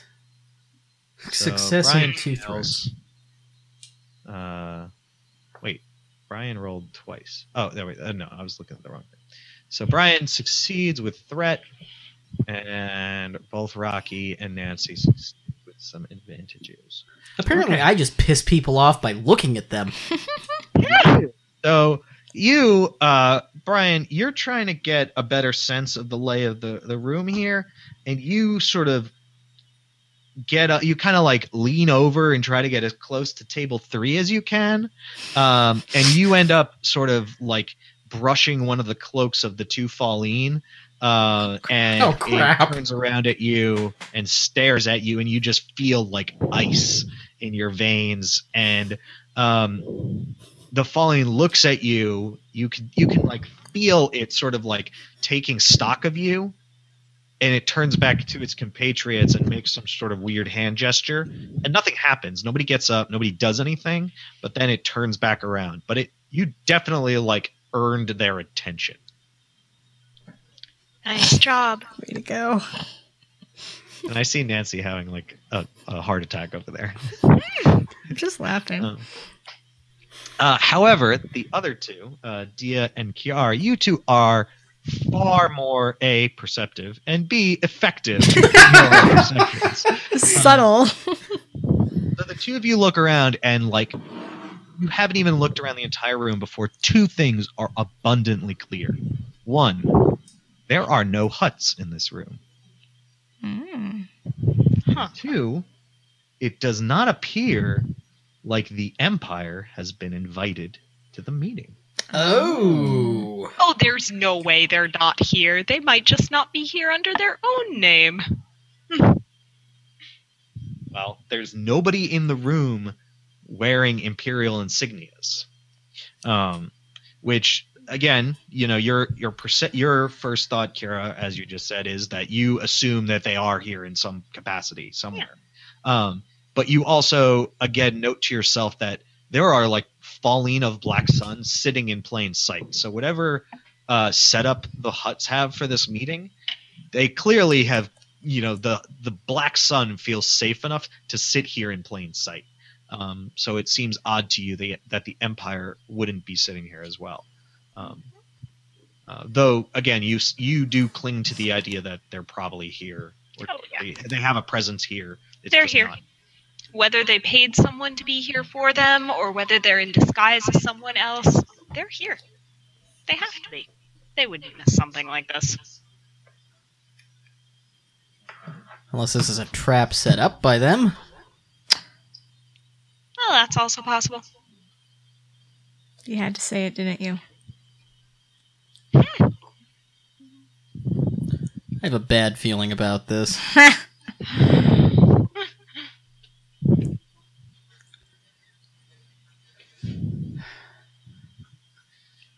Okay. So the uh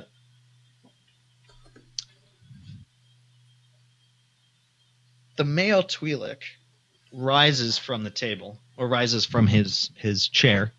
Um, he makes some sort of gesture to the other Twi'lek, um, and he goes and stands up onto the stage. The other Twi'lek, um, you hadn't really noticed it as it was obscured by both the table and sort of the other people sitting around. Sort of takes a small box from underneath the table and joins uh, her compatriot on stage and places this box on that little previously empty table uh, and opens it. And there looks to be a fairly decent sized holo projector in this box. Um, so you could imagine a sort of um, handheld holo projector that you would use to sort of transmit uh, messages. This is one that's probably about five times that size. It's pretty, you know, it's large enough that it, it's carried around in this, you know, uh, box. The box is like double the size of a shoebox, for for reference, um, or like you know about the same size of a as a chest that you would like hold a lightsaber in if you were Maz Kanata or Luke Skywalker, or, or you know, it's not that box. I'm just size reference here. Size reference. Um, and he doesn't. The two Twi'leks don't seem to be waiting for anything. They don't seem to be bothered by the fact that there are two empty tables in the room.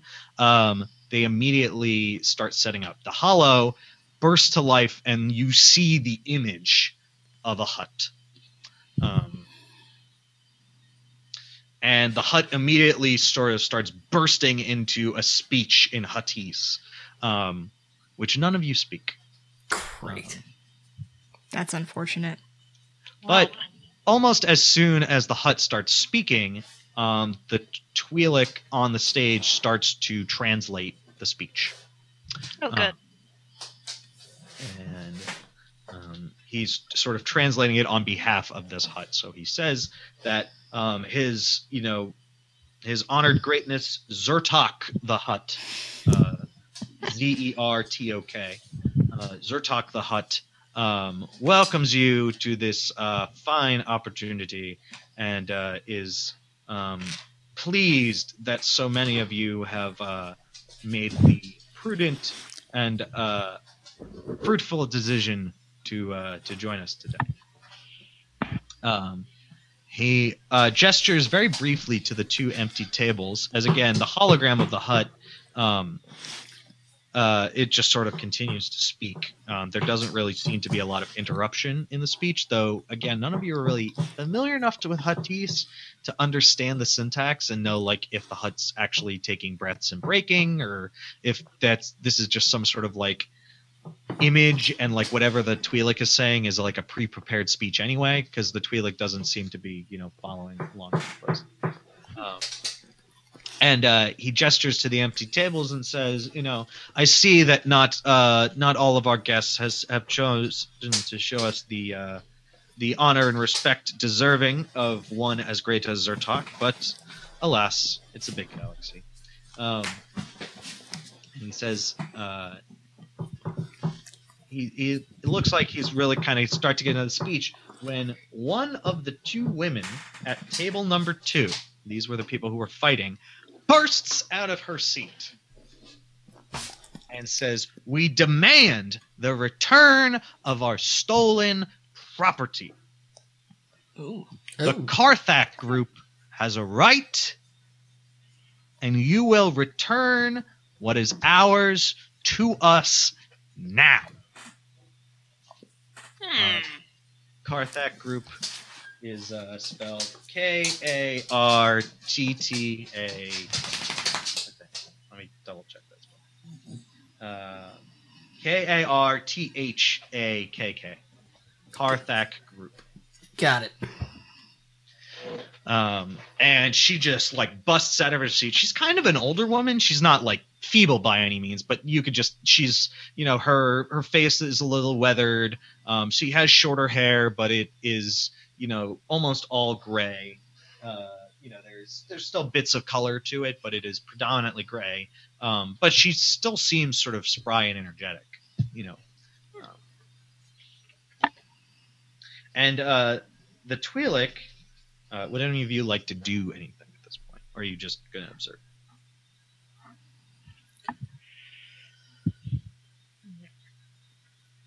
Just observing? Um, well, I, I, I, wom- I'm wondering if any of us knows what have has heard of the Karthak group before. Yeah, is this something I might have heard of before? Sure. Um, let's have you guys roll. Uh, well, let's see. Um, Because this has gone so well for me today. uh, let's see. Mm. Um, Kiara and Dia can make uh, a two D green dice versus two purple dice um, roll. So two green, two purple. Yep. Two green, two purple. Uh, Lane, you cannot. Okay. Yes. It's probably for the best. Oh no. Hmm. Somehow I don't think that went quite well. Oh boy, that's just okay. Um, That's unfortunate. yeah. Uh, so Dia, you recall that the Karthak group was a a, a prominent um, a prominent sort of mercantile group um, of some sort. Uh, maybe not entirely, uh, not maybe not entirely legitimate, but they weren't. Um, they weren't like a crime syndicate by any means, um, but they were kind of a, a growing mercantile group that actually has been around since um like honestly since the clone wars Hmm. so Okay. they've been around a while um that they never uh achieved and it may actually have been because they were sort of rose to prominence during the clone wars and around that tumultuous time they never became um a group on the level of like Black Sun of the Hutts. And again, they were definitely not like a completely corrupt or completely criminal organization, but they certainly um, were involved in. Um, they certainly were involved in a wide range of operations, and you have to imagine that you know things like smuggling, things like you know dealing in illicit goods, stuff like that was part of the was part of the deal there. Um, so that that's what you know about them. Okay. Uh, and you know that once the empire rose to power, that they sort of took a step back, probably because of their connections to legitimate business, that they were squeezed by the empire in ways that both Black Sun and like the Hutts and, and other groups like that were able to um, avoid. Um, so that's all you know about them. Okay. Um, and so this this lady's wailing and and sort of screaming at this Twi'lek, and she's sort of screaming at the Holo, but obviously the Holo is just a Holo, so the the the uh, um, you know the image of Zertok doesn't really take any uh, care to what she's doing, and the Twi'lek, stops for a moment, and he looks very perturbed, as if his sort of grand and glorious, very meticulously planned meeting has been upended by this this this woman and her people.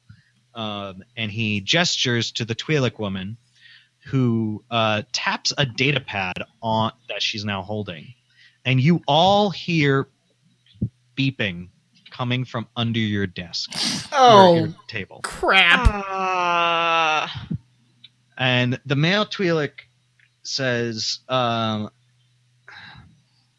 "Would he understand uh, the uh,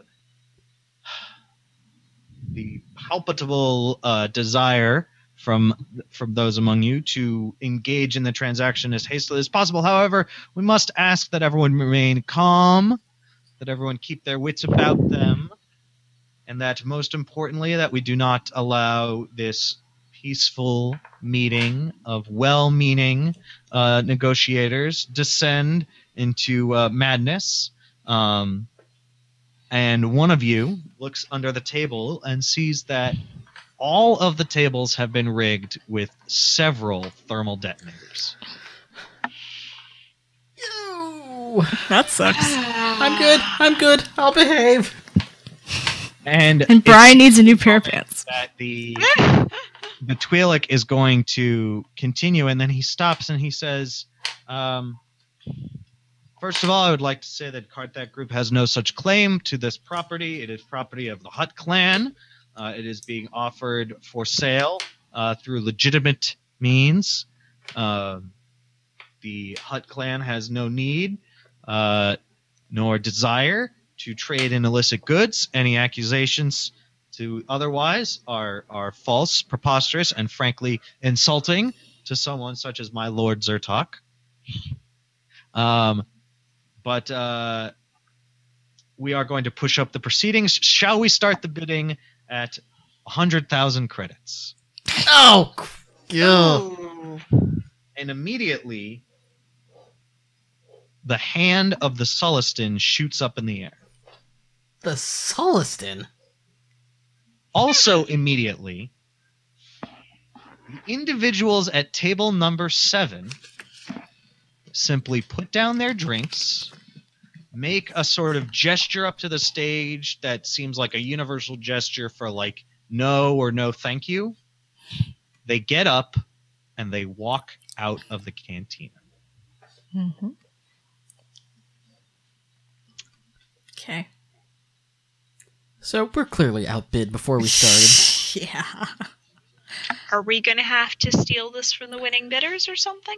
I think we're gonna. Have, Um, so uh, before before the uh, the auction sort of continues here, um, and by the way, I'm looking out of game. I'm looking at the clock. Don't worry, we are nearing a point where we will sort of be able to cut ourselves off for the session. Um, uh, I will give you guys roughly 90 seconds to sort of talk amongst yourselves what you think you want your what you think your next step's going to be here, and then I will start us back in a second. yeah, we can't afford this.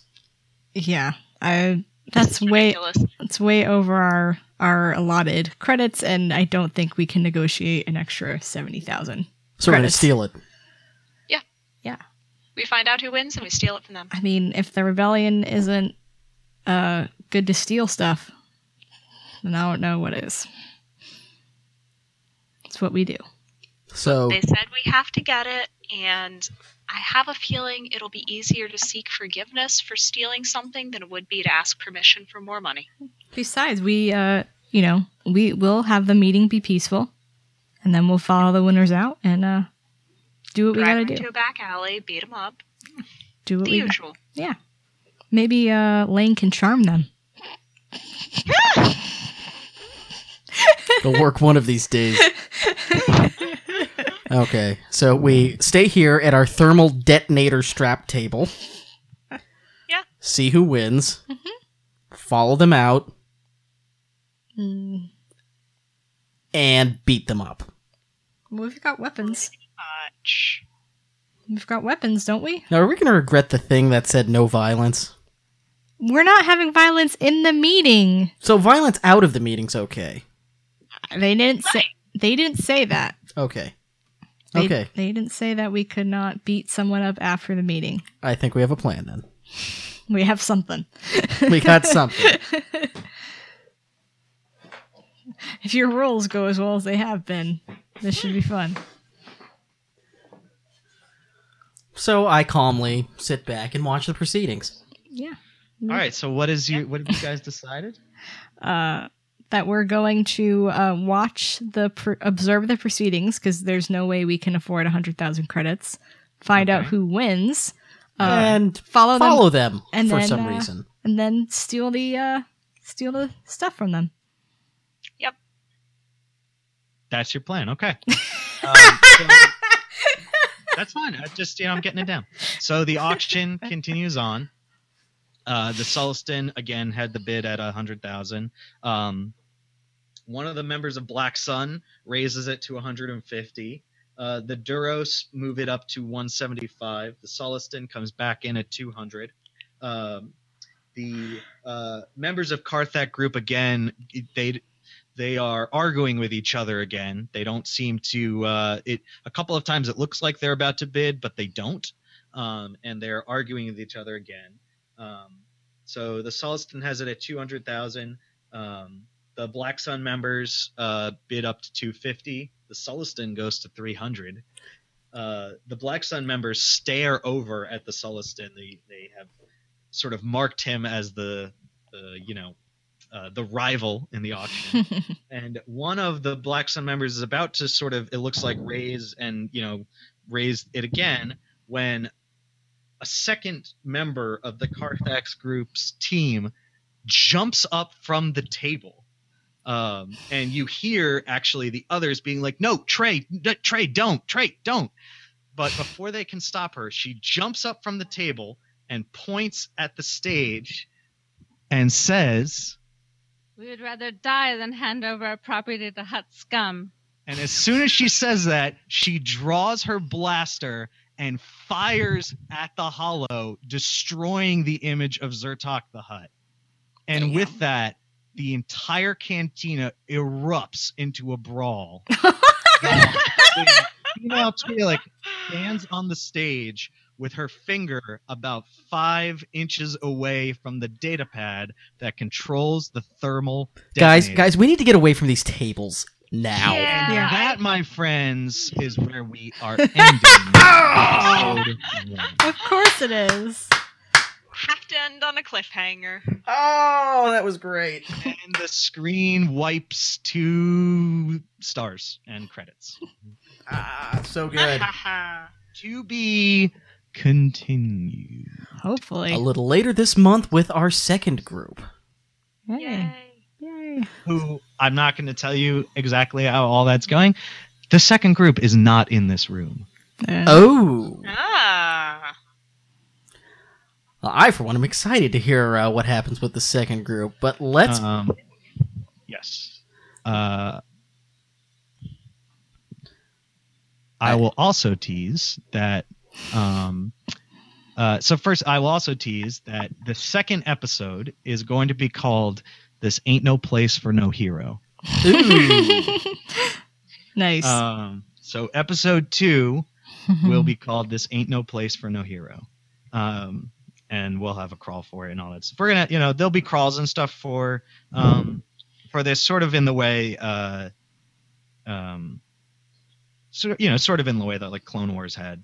Uh, you know, would have a bunch of crawls and have like lots of, you know, intro text things or intro like, you know, synopses. the little fortune cookies they had. Yes. Um, and also, you guys can listen to the other team, and the other team can listen to you guys that don't really mind.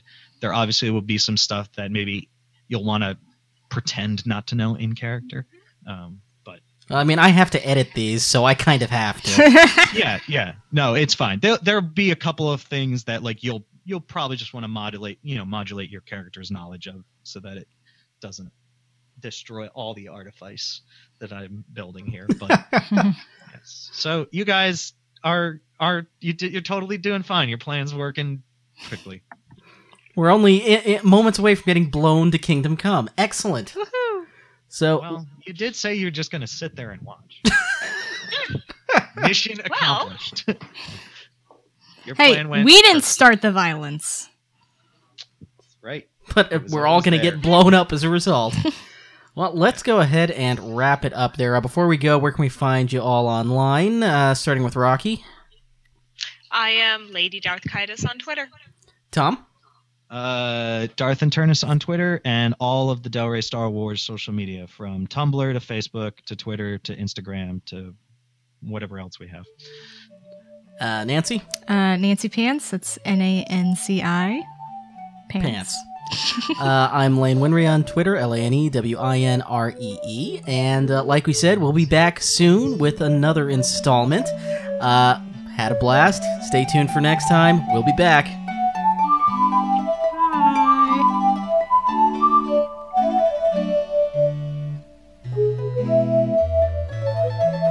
This podcast is still not canon. For more information about the campaign and Star Wars tabletop RPGs, visit tosche-station.net.